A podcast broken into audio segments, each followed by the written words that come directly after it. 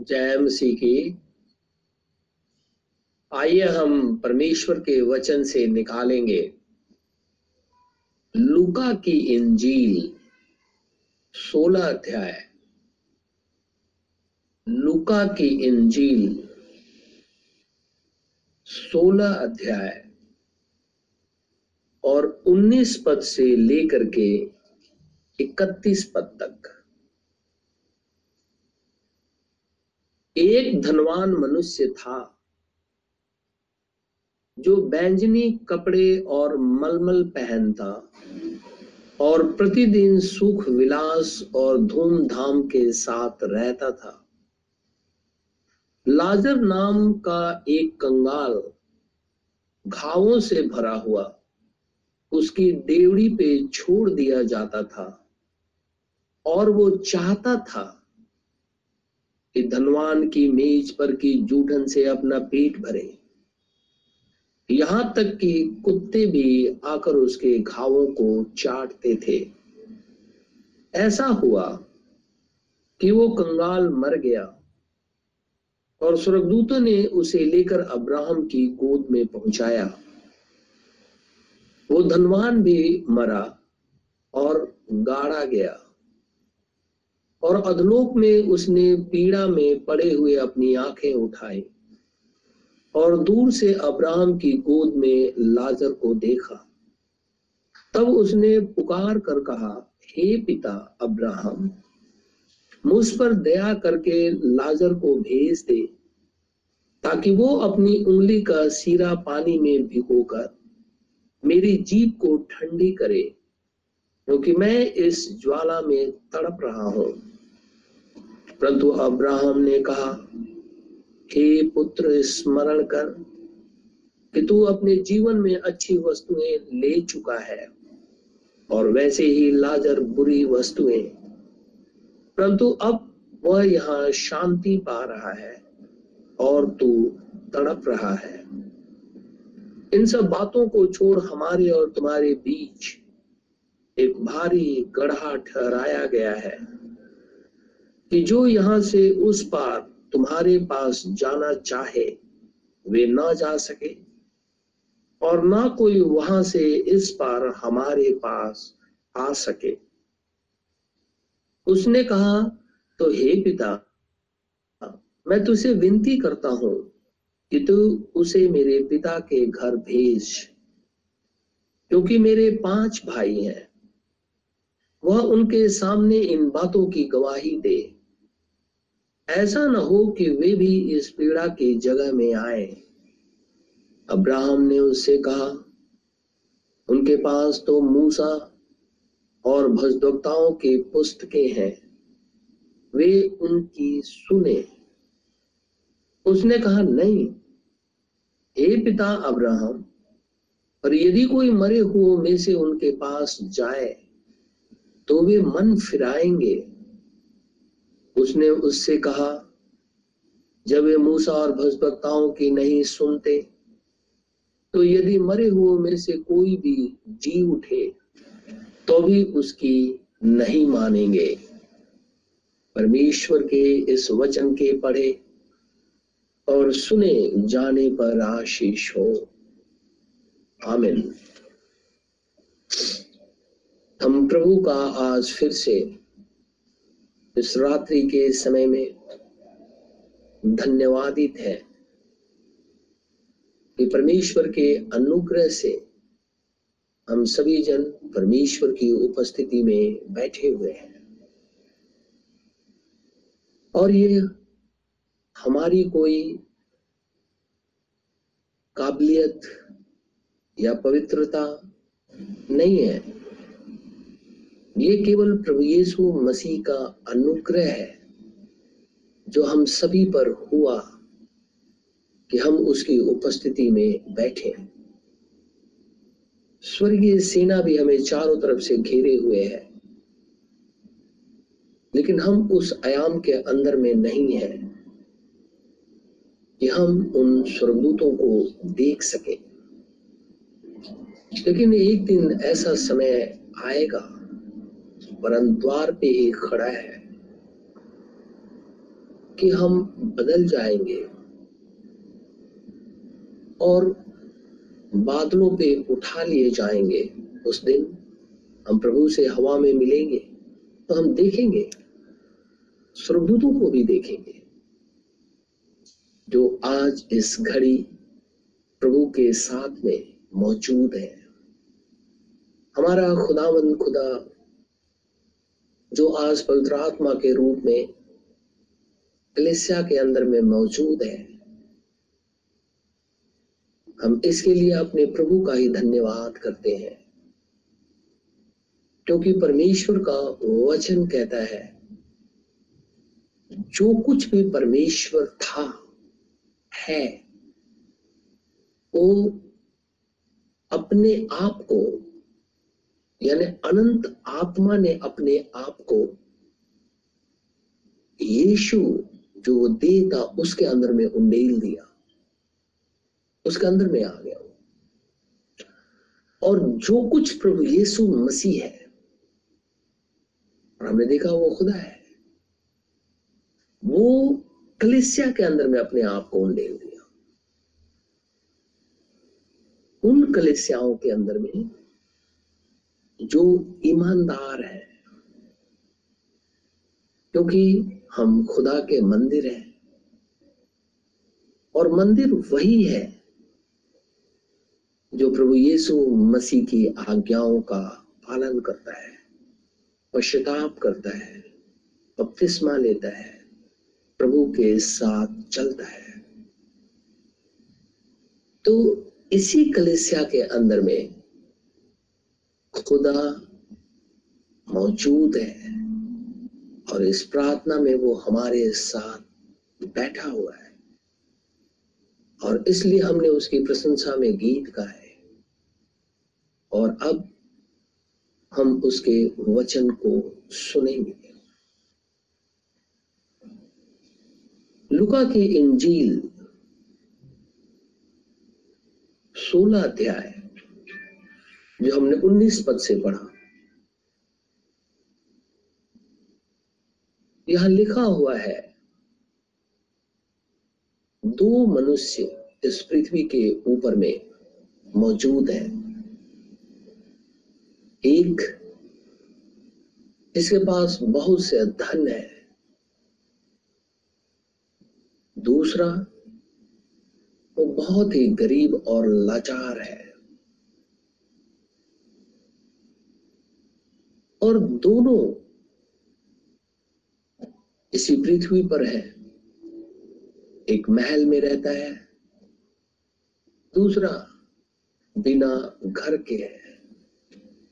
एक के पास खाने की बहुत बहुत आयत है, दूसरे के पास नहीं है। एक के पास परमेश्वर नहीं है। एक के पास परमेश्वर है। और दोनों के प्राण निकलते हैं।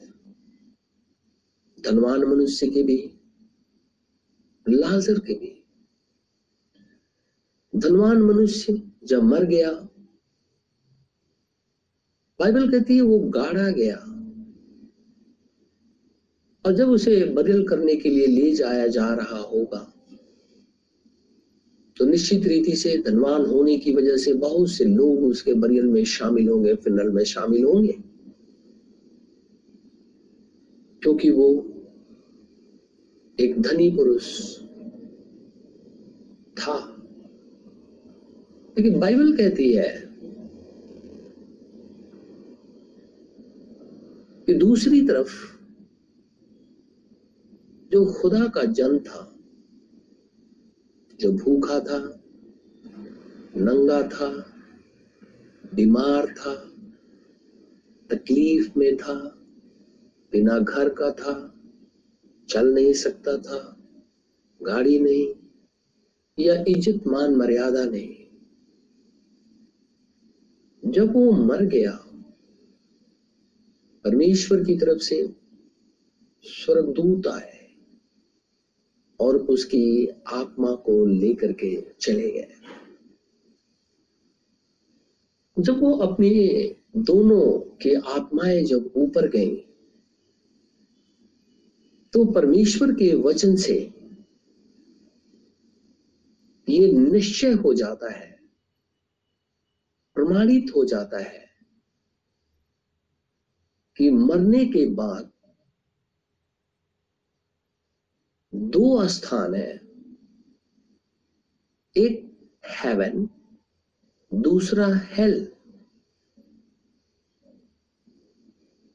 और दोनों में से किसी एक स्थान में जाना ही है। यदि हम प्रभु यीशु मसीह के ऊपर में विश्वास करते हैं यदि हम पश्चाताप करके प्रभु यीशु मसीह के नाम में बपतिस्मा लेते हैं, यदि हम यीशु मसीह के लहू के द्वारा शुद्ध किए गए हैं तो हमारा डेस्टिनेशन स्वर्ग है, जहाँ पर अब्राहम इसहाक, याकूब, अयूब, एलाइजा, मोजेस, यर्मिया ईशाया दाऊद और दूसरे जितने नबी हैं और जितने सेंट्स हैं, संत है, वहीं पे जाएँगे। लेकिन जिन्होंने अपने गुनाहों से पश्चाताप नहीं किया और प्रभु यीशु मसीह के नाम से बपतिस्मा नहीं लिया, उसके लहू के द्वारा शुद्ध नहीं हुए,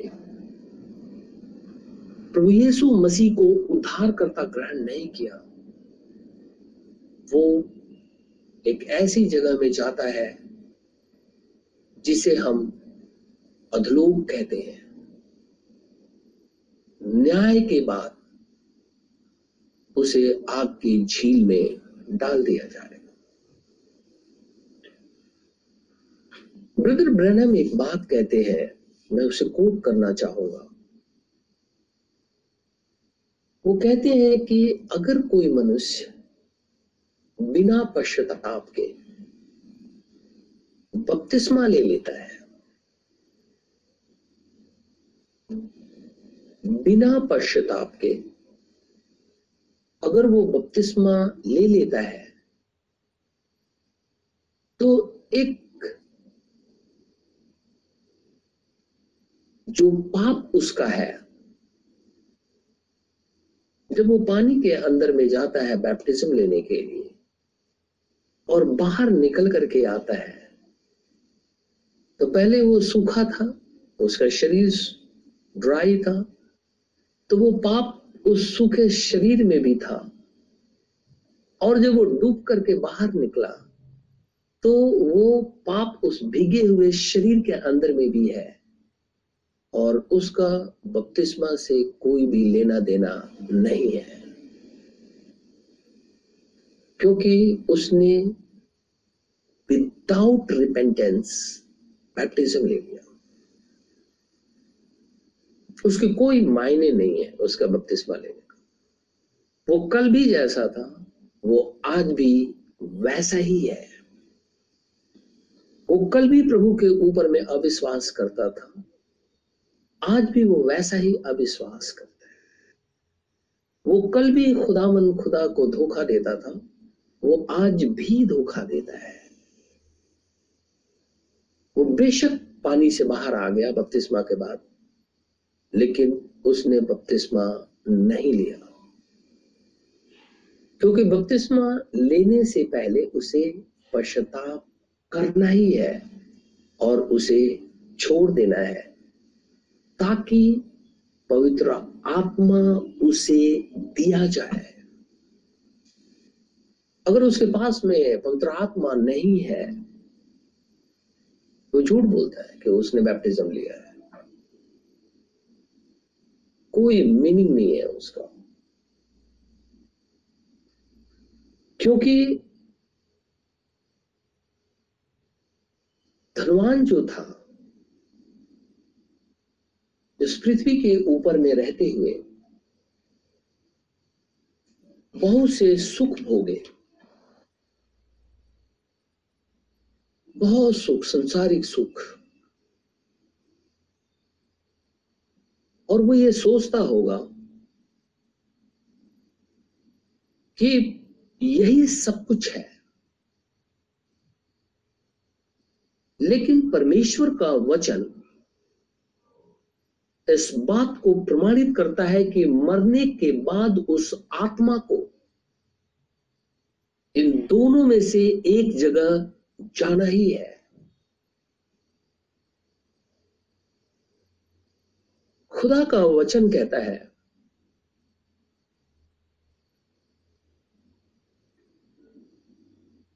कि ये कहने लगा, अब्राहम से, कि मुझे यहाँ बहुत तकलीफ़ है। लेकिन मैं चाहता हूँ कि हे पिता, किसी को यहाँ से भेज दे कि वो पृथ्वी पर जाए और पृथ्वी पर मेरे घर जाए, क्योंकि वो उसके पाँच भाई थे और वो ही उसी स्थिति में थे जिस स्थिति में ये था। इससे बड़ी तकलीफ़ है अपने परिवार को लेकर के। वो कहता है कि मेरे घर जाए, मेरे भाइयों को ये बात बताए कि जो कुछ पृथ्वी पर दिखाई दे रहा है और जिसके अंदर में तुम जी रहे हो विदाउट जीसस क्राइस्ट ऊपर आने पे तुम यही आओगे जहाँ मरना है। इसलिए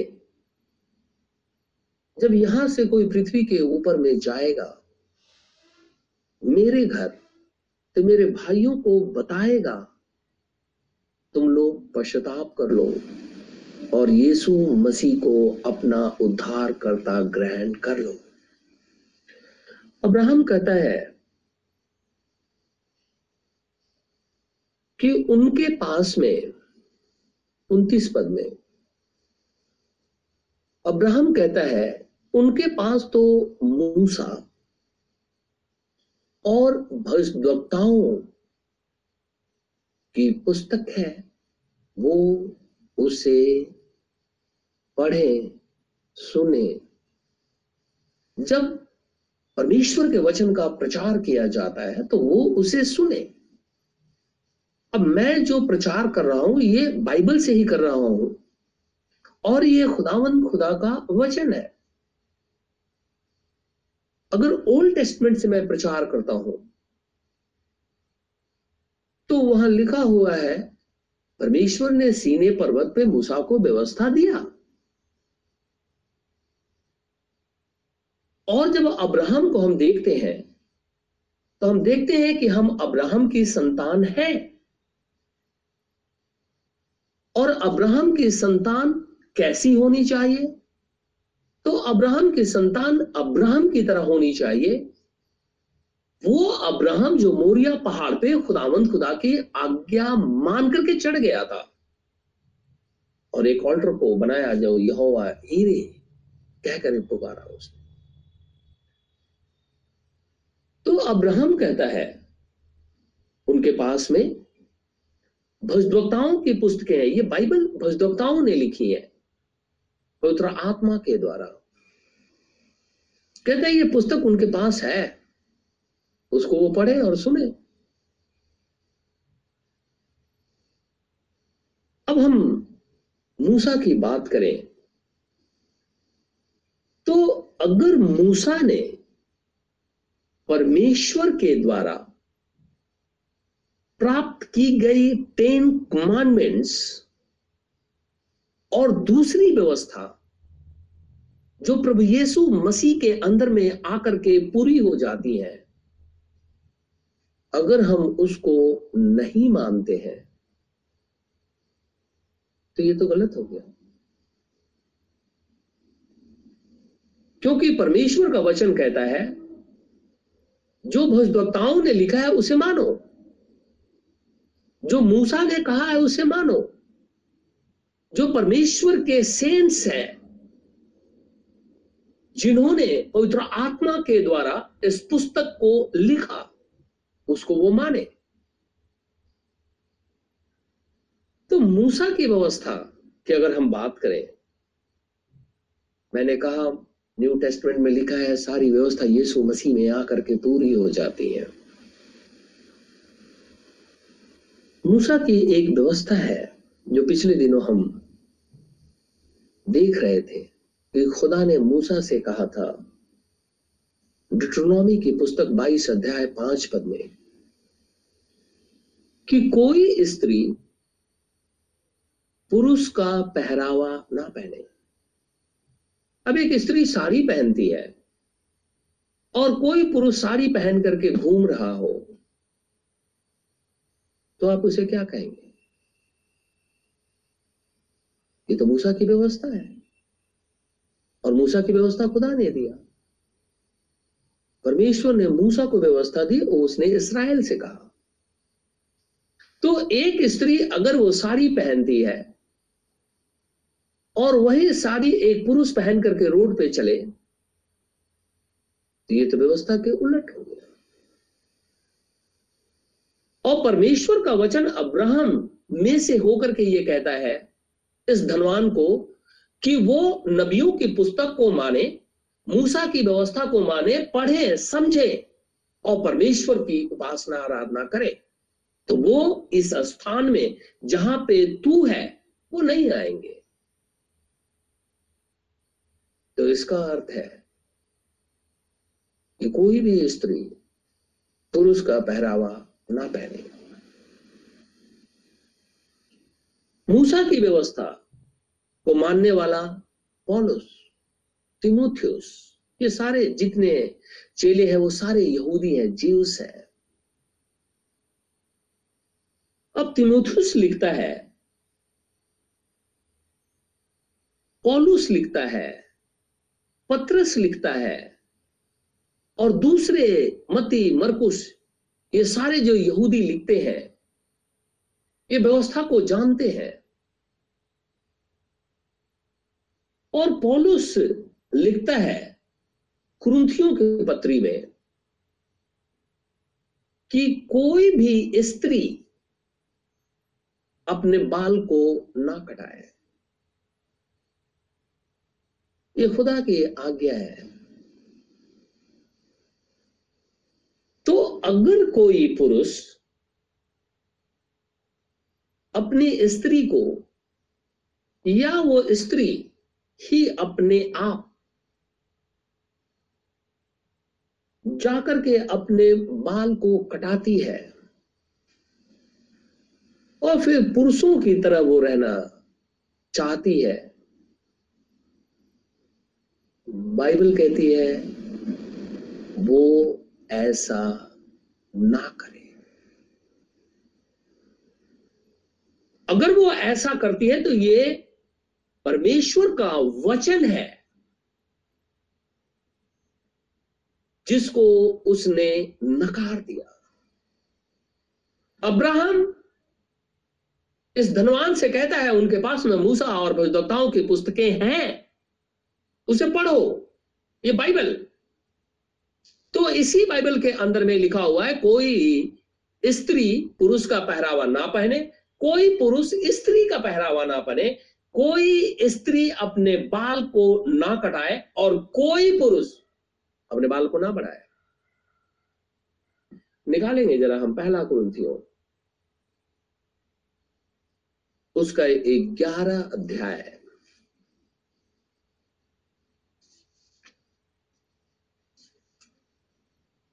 पहला कुरुंथियों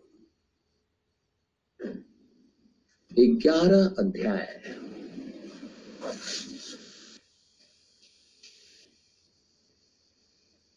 मैं पढ़ूँगा।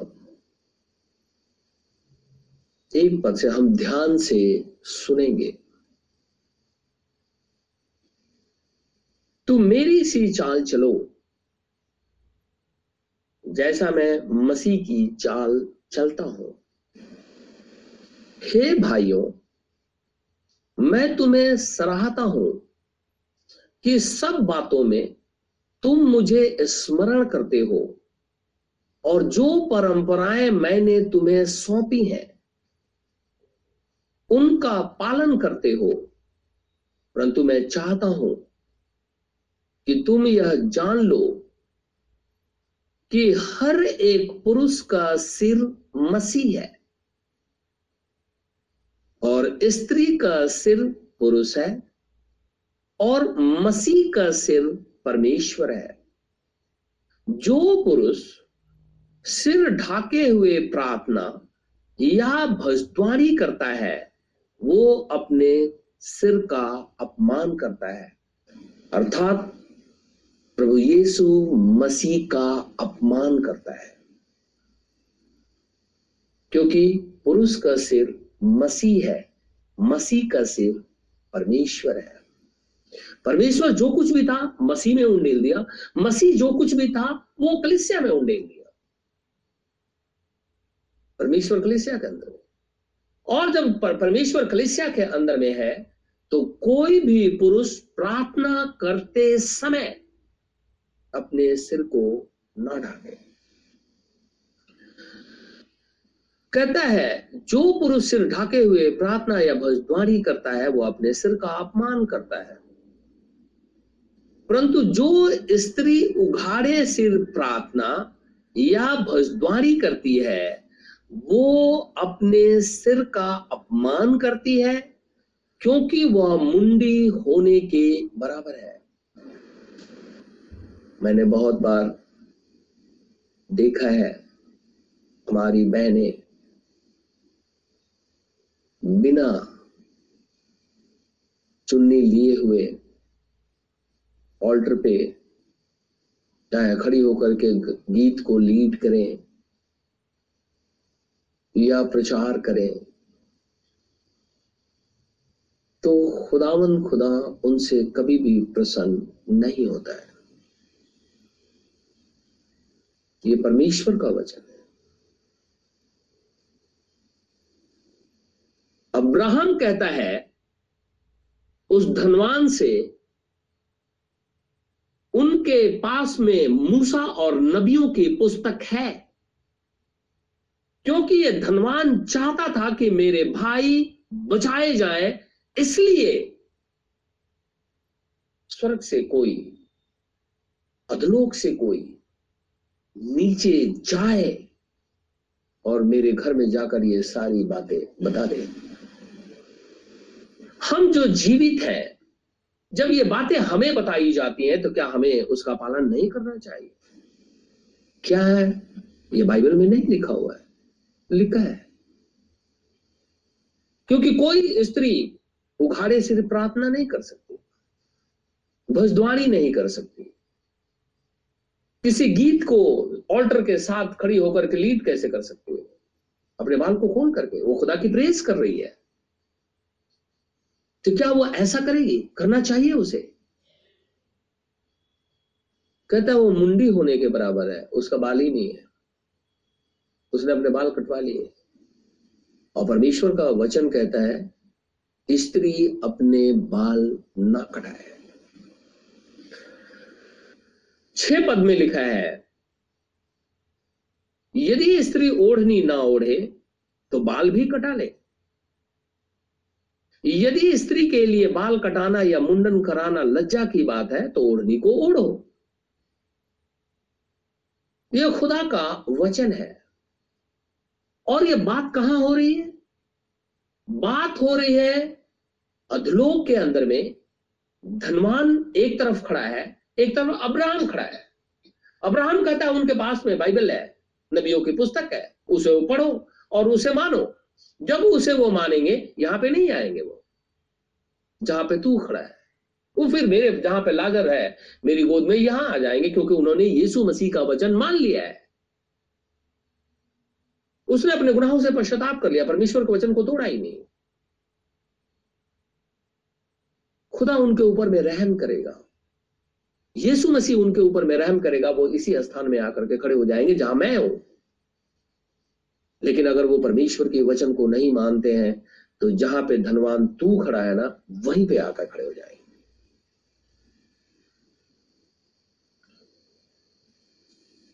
हाँ पुरुष को अपना सिर ढाकना उचित नहीं, क्योंकि वह परमेश्वर का स्वरूप और महिमा है, परंतु स्त्री पुरुष की महिमा है। क्योंकि पुरुष स्त्री से नहीं हुआ, परंतु स्त्री पुरुष से हुई, और पुरुष स्त्री के लिए नहीं सृजा गया, परंतु स्त्री पुरुष के लिए सृजी गई। इसलिए स्वर्गदूतों के कारण स्त्री को उचित है कि अधिकार अपने सिर पर रखे। तो प्रभु में ना तो स्त्री बिना पुरुष और न पुरुष बिना स्त्री के है। क्योंकि जैसे स्त्री पुरुष से है, वैसे ही पुरुष स्त्री के द्वारा है, परंतु सब वस्तुएँ परमेश्वर से है। तुम आप ही विचार करो, क्या स्त्री को उघाड़े सिर परमेश्वर से प्रार्थना करना शोभा देता है? क्या स्वाभाविक रीति से भी तुम यह नहीं जानते, यदि पुरुष लंबे बाल रखे तो उसके लिए अपमान की बात है ये? फिर आज ऐसा क्यों है? क्यों लोग खुदा मन खुदा के वचन को तोड़ देते हैं? क्यों उनके मनों में ये बात नहीं आती है? आज सारे पुरुष स्त्रियों की तरह बाल बनाकर ऊपर जूड़ा बाँध लेते हैं। मुझे एक बात मैं आपको बताना चाहता हूँ, जो मेरे मन में हमेशा खटकती है। कोई भी अगर सरदार हम सब जानते हैं, वो लोग बाल रखते हैं। उसे बांधते भी हैं। लेकिन अगर उन्होंने प्रभु यीशु मसीह को अपना उद्धार करता ग्रहण कर लिया तो क्या उनके बाल नहीं कटने चाहिए? कटने चाहिए। क्योंकि पहले वो अंधकार में थे, उन्हें पता नहीं था, इसलिए वो ऐसा करते थे। लेकिन जब वो प्रभु यीशु मसीह के अंदर में आ गए, उन्होंने अपने गुनाहों से पश्चाताप कर लिया, प्रभु यीशु मसीह को अपना उद्धार करता ग्रहण कर लिया, प्रभु यीशु मसीह का लहू जो सारे पापों से शुद्ध करता है, उनको शुद्ध कर दिया तो क्या यह वचन उनके ऊपर लागू नहीं होता? लागू होता है। क्योंकि बाइबल कहती है पुरुष स्त्रियों की तरह बाल ना रखे, फिर वो क्यों रखते हैं? उन्हें कटवा लेना चाहिए। दुआ करते समय भी वो पगड़ी पहने रहते हैं। क्या ये अपमान नहीं है खुदा का? तो वो कहते हैं, मैंने बहुतों से सुना है, वो कहते हैं कि ऐसा करेंगे तो लोग ये कहेंगे कि देखो, एक मूर्ति पूजक ने प्रभु यीशु मसीह को ग्रहण कर लिया और ऐसा करके वो बहुतों को खुदा के पास ले आएँगे। क्या प्रभु मोहताज है? जो मुर्दों को जान दे देता है, तुम्हारी वजह से लेकर के आएगा वो। तुम बाल बढ़ा करके और पगड़ी बाँध लोगे तो तुम्हारी वजह से वो खुदा के अंदर में आ जाएगा वो। बाइबल तो कहती है, जिसको खुदा मन खुदा अपने पास बुलाए, वही आता है। जिसको वो ना बुलाए, वो कभी आएगा ही नहीं। तो तुम्हारे पगड़ी बांधने से तुमको वो आ जाएगा। और दूसरी तरफ़ वो ये नहीं सोचा कि परमेश्वर ने जब हमें कॉल किया है तो हम यीशु मसीह की बातों को माने। क्योंकि आदि में वचन था, वचन परमेश्वर के साथ था, वचन ही परमेश्वर है। और यही वचन कहता है, कोई पुरुष स्त्रियों की तरह बाल ना रखे। तो क्या इनके बाल नहीं कट जाने चाहिए? फिर ये किसको धोखा देते हैं? और इनको कोई बताता क्यों नहीं है?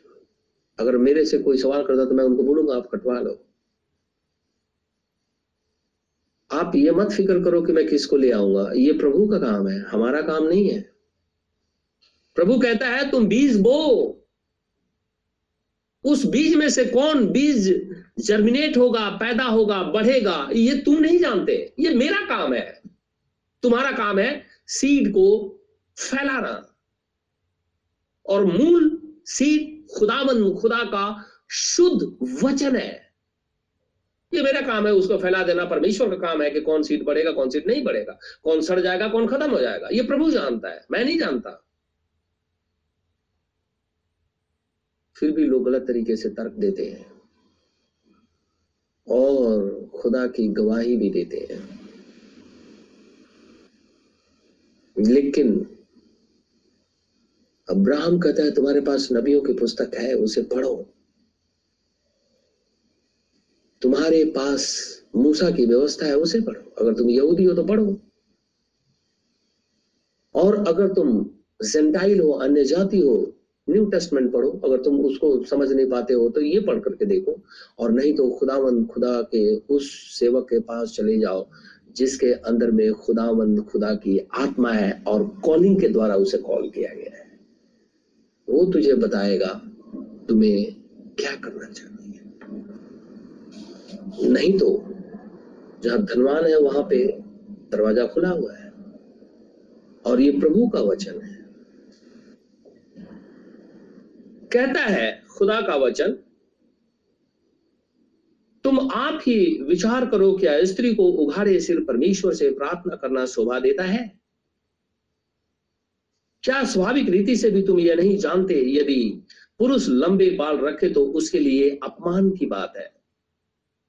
परंतु यदि स्त्री लंबे बाल रखे तो उसके लिए शोभा है, क्योंकि बाल उसको ओढ़ने के लिए दिए गए हैं।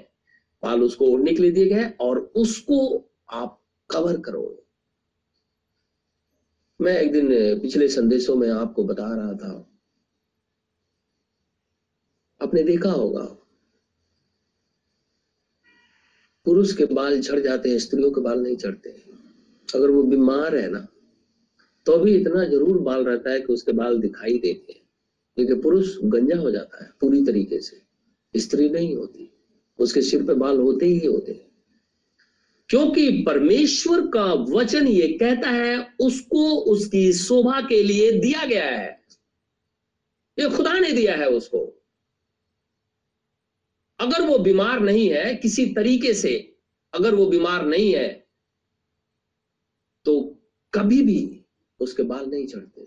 अगर झड़ते भी हैं तो इतने तो ज़रूर होते हैं कि वो अपने आप को ठीक रीति से रखे। गंजी नहीं हो जाती।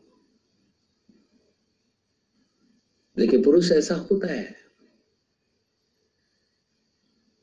और परमेश्वर कहता है कि ये सारी चीज़ें मैंने स्त्री को इसलिए दी है ताकि वो उसकी शोभा को बढ़ाए, उसका गलत इस्तेमाल ना करे।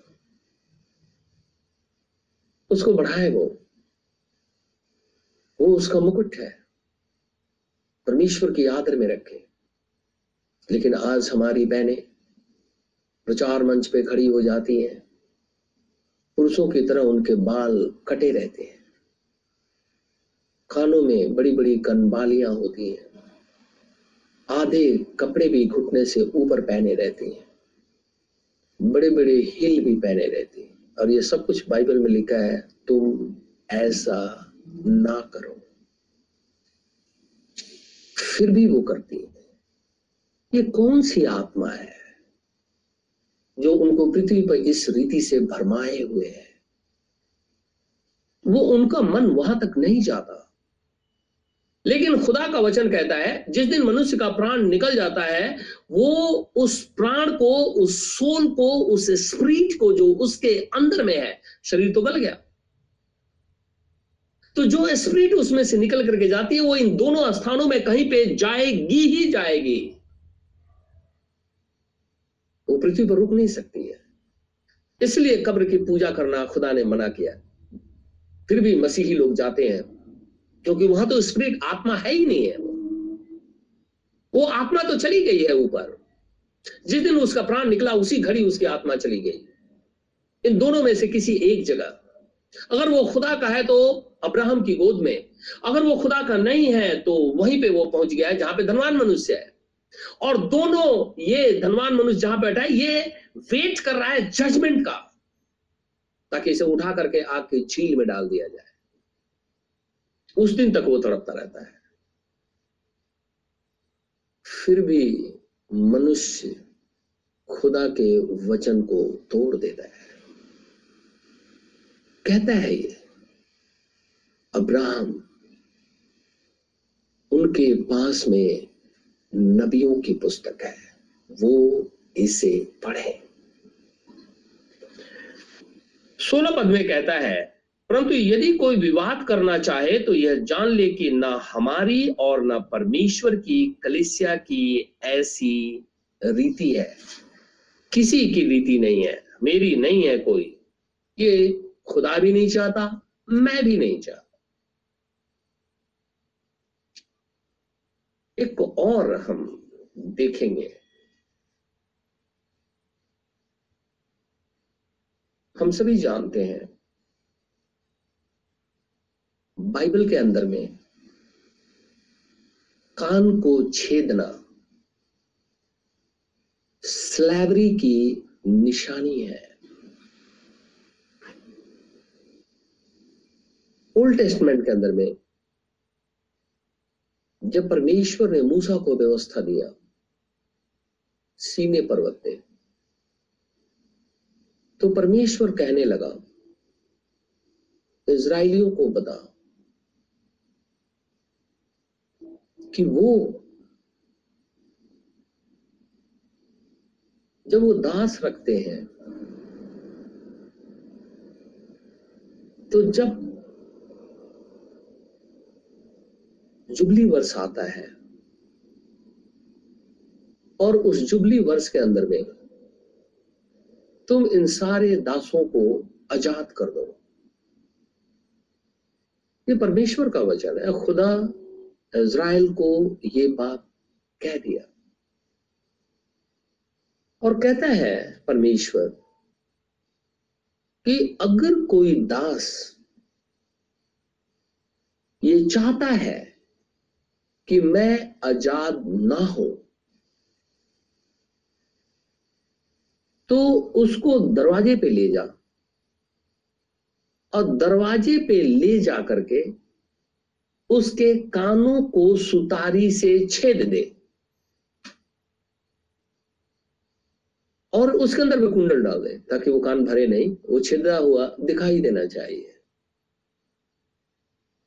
जो इस बात को प्रमाणित करेगा, जो इस बात की गवाही देगा लोगों के बीच में कि इसने जान बुझ करके दासत्व को ग्रहण कर लिया है, जबकि परमेश्वर चाहता था कि ये आज़ाद हो जाए। ये खुदा का वचन है। हम देखेंगे जरा, निकालेंगे एक्सोडस चैप्टर निर्गमन की पुस्तक उसका इक्कीस अध्याय। निर्गमन की पुस्तक।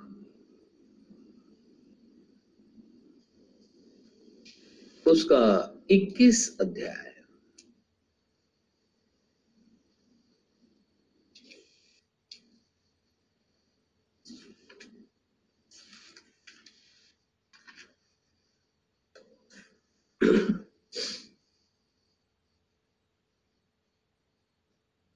मैं एक पद से पढ़ता हूँ। छ पद तक। बाकी हम अपने घरों में पढ़ेंगे। और मैं इसलिए इन बातों को करना चाहता हूँ, क्योंकि धनवान ने पीड़ा में तकलीफ़ तकलीफ़ में मुझ और पढ़ करके अब्राहम से बातचीत कर रहा है। और अब्राहम उसका जवाब दे रहा है। इसलिए मैं इन बातों को करना चाहता हूँ। लिखा है, फिर जो नियम तुझे उनको समझाने हैं, वे ये हैं। जब तुम कोई इब्री दास मोल लो, तब वह छह वर्ष तक सेवा करता रहे और सातवें वर्ष स्वतंत्र होकर सेन में चला जाए। सातवें वर्ष में, और जब हम जुबली को काउंट करेंगे तो सेवन, सात सात वर्ष होते हैं। उसमें एक वर्ष में इनका छुटकारा होता था। तो उनचासवें वर्ष जुबली के लिए नरसिंगा फूका जाता था, यानी seven multiply seven equal to forty nine और पचासवा वर्ष जो है जुबली का हो जाता था।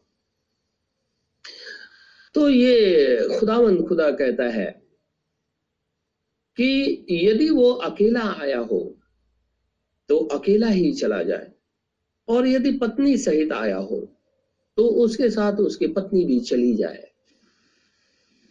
यदि उसके स्वामी ने उसको पत्नी दी हो और उसे उसके बेटे और बेटियाँ उत्पन्न हुई हो तो उसकी पत्नी और बालक उस स्वामी के ही रहे और वह अकेला चला जाए। परंतु यदि वह दास दृढ़ता से कहे, मैं अपने स्वामी और अपनी पत्नी और बालकों से प्रेम रखता हूँ, इसलिए मैं स्वतंत्र होकर नहीं जाऊँगा। तो उसका स्वामी उसको परमेश्वर के पास ले चले। कहा ले चले? खुदा के पास। क्यों ले चले? परमेश्वर की व्यवस्था है। परमेश्वर ही गवाह भी है। कहता है वो परमेश्वर के पास ले चले।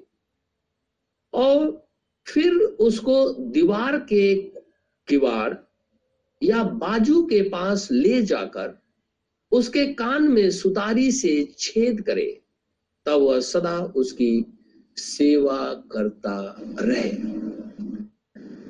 दरवाजे पे क्यों?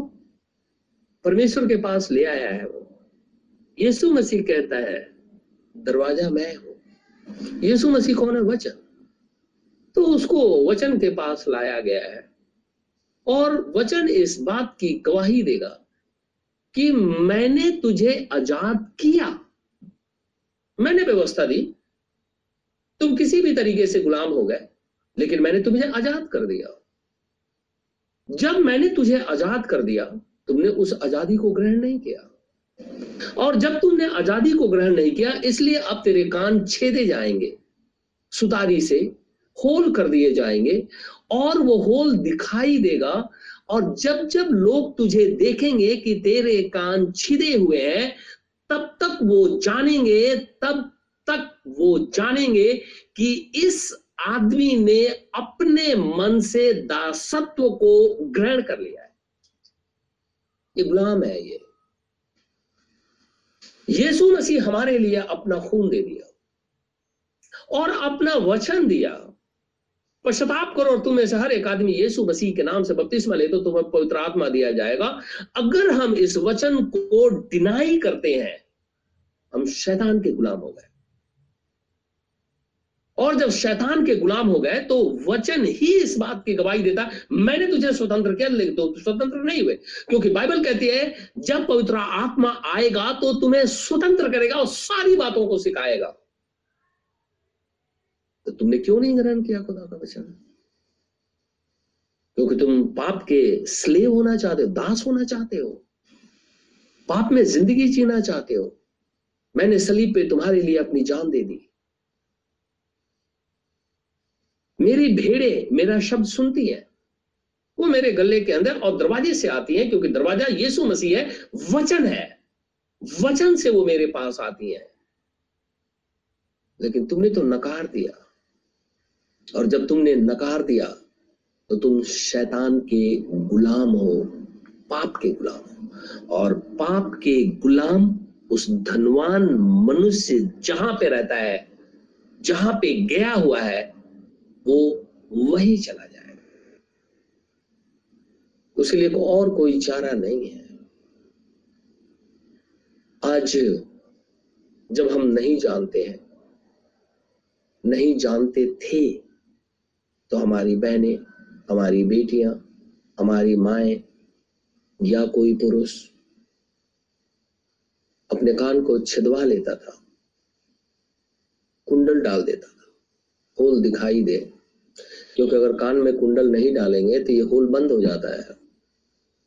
तो फिर वो पता ही नहीं चलेगा कि ये कान छेदा है या नहीं छेदा है। तो इसलिए दास के अंदर में वो कुंडल डाल देते थे, ताकि वो ये दिखाई दे कि इसका कान छिदा गया है, होल दिखाई दे रहा है तो दूर से लोग समझेंगे गुलाम है। तो आज हमारी बहनें, हमारी बेटियाँ, हमारी माए या पुरुष, भाई, बहन, कोई भी अपने कान को छिदवाता है। निश्चित जानिए, वो उस जगह चला गया जहाँ पे धनवान मनुष्य है। क्यों चला गया? क्योंकि उसने परमेश्वर की आज्ञा को टाल दिया। अब्राहम यही तो कह रहा है। वो तो यही अब्राहम कह रहा है, उनके पास नबियों की पुस्तक है, उनके पास मूसा की व्यवस्था है, उसको वो पढ़े। जाने परमेश्वर क्या कहता है। तो परमेश्वर का वचन कहता है, पश्चाताप करो तुम्हें से हर एक आदमी, यीशु मसीह के नाम से बपतिस्मा ले तो तुम्हें पवित्र आत्मा दिया जाएगा। अगर तुम्हारे पास पवित्र आत्मा नहीं है, इसका मतलब है बैप्टिज्म नहीं हो। तो ब्रनम इसलिए वो कहता है, पहले वो सूखा था, उसके कपड़े गीले नहीं थे, वो आ गया बपतिस्मा लेने के लिए। पाप के साथ ही आया। उसने पाप को छोड़ा नहीं और बैप्टिज्म ले लिया। और बैप्टिज्म लेने के बाद वो पानी में से गीला निकला तो वो पाप उसी के साथ उसके शरीर के अंदर में, उसकी आत्मा के अंदर में, उसके सोल के अंदर में बना हुआ है।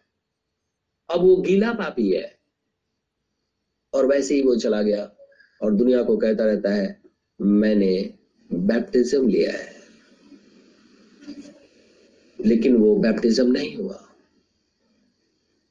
क्योंकि जो बैप्टिज्म लेता है बाइबल कहती है, मरकु सोलह सोलह के अंदर में, वो परमेश्वर के कार्यों को अंजाम देता है। खुदावन, खुदा के कार्यों को अंजाम देता है। इसलिए, आज के बाद, कोई भी भाई और बहन अपने कानों को ना छिदवाए। ये परमेश्वर के वचन में लिखा हुआ है। स्लेवरी की निशानी दिखाई नहीं देनी चाहिए। स्लेवरी की निशानी हमारे सोल के अंदर में दिखाई नहीं देनी चाहिए। क्योंकि यीशु मसीह का लहू सारे पापों को धो करके साफ़ कर देता है। खुदा हम सबको आशीष और बरकत दे। आमिन।